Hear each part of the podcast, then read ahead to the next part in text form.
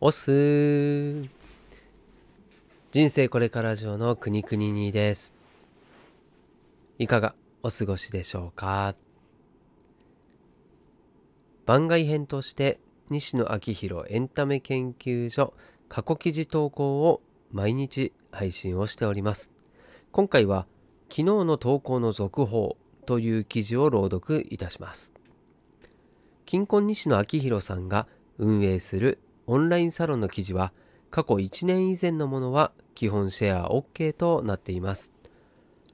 記事の振り返りやオンラインサロンではどんな記事が毎日投稿されているのかなど気になっている方に向けて配信をしています。では早速2020年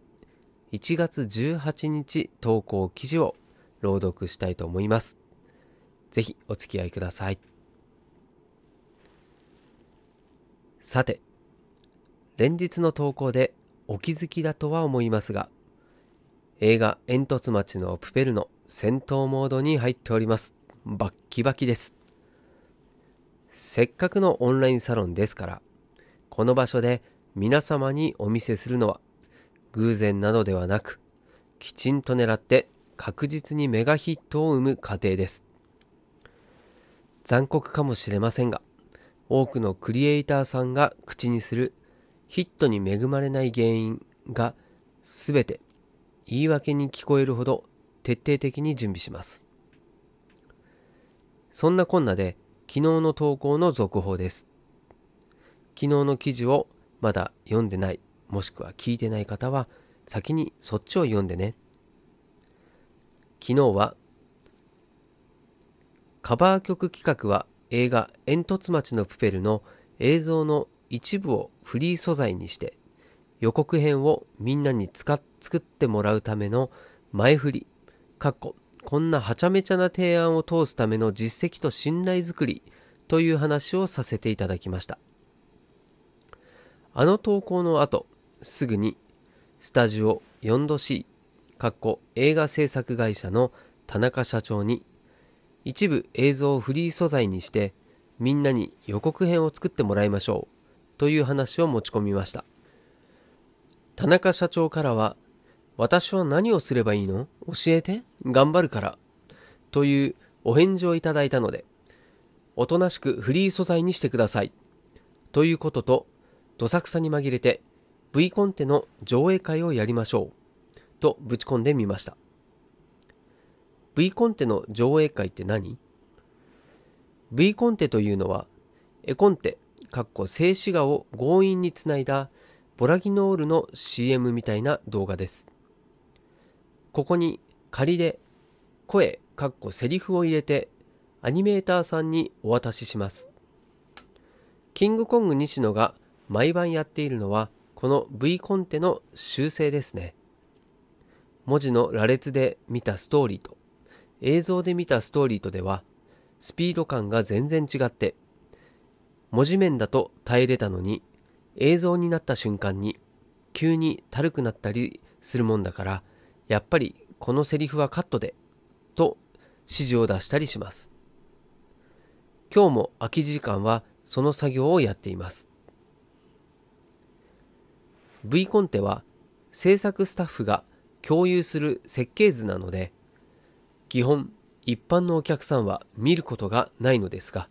過去、時々 DVD の特典映像とかでついていたりします。希少価値で言うと、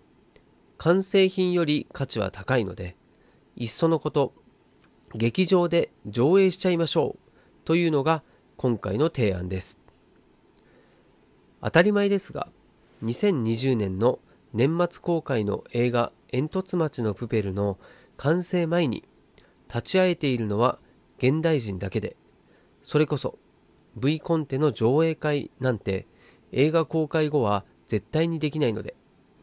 今やるしかないでしょ。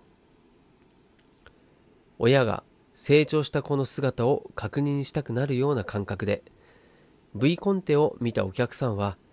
完成品が見たくなると思うので、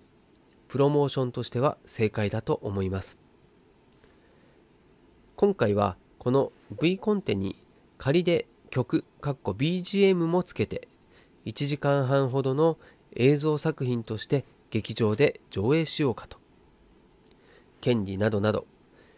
クリアにしなきゃいけない問題はいくつかありますが、必ず実現させます。上映後に交流会をして、あそこのセリフ、もっとこういう言い回しの方がいいかも。なるほどね。次のアフレコの時にやってみる。といったコミュニケーションが取れるといいよね。そして、その過程も撮影しておいて YouTube で配信します。何かと仕掛けまくるので、メガヒット作りにお付き合いください。現場からは以上です。はい、今回の収録は以上でございます。いかがでしたでしょうか？まあ、このね、V コンテというのは僕も、まあ、馴染みはあって、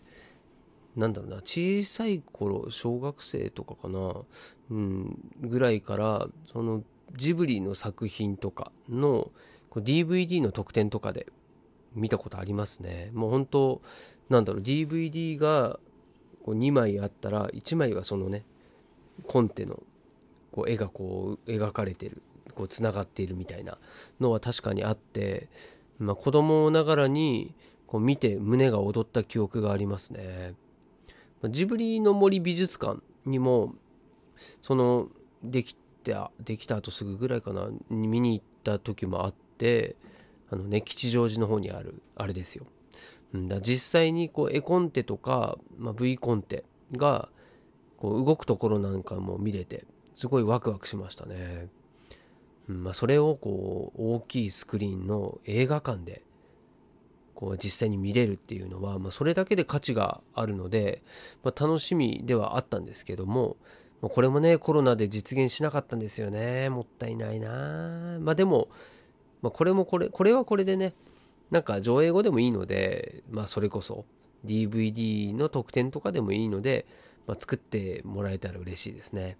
ま、今は YouTube とかがあるんで、YouTube でアップしたりするのもありなんですかね。うん。まあ、その辺もまた、後々ね、何かしら形になってくるのかなと思うのも、これもまた楽しいですね。楽しみですね。はい。で、希少価値をこう見極めて、まあ、そこに今回のようなこう V コンテのようなね、こう利用して作戦を立てていくっていうような、まあ、そんな考えも、まあ、これもあらゆるビジネスに転用できることだと思うので、はい、こちらもいい学びになりました。はい、ということで、今回の朗読、そしてその感想でございました。はい。まあ、引き続きですね、毎日、えこのような記事の朗読をしておりますので、朝ですね、毎日朝、はい、朗読しておりますので、お時間がある方はぜひお付き合いください。そしてこちらの記事がたくさんの人に届くようにシェアもしていただけると嬉しいです。ということで、今回もお届けはくにくににでした。したっけね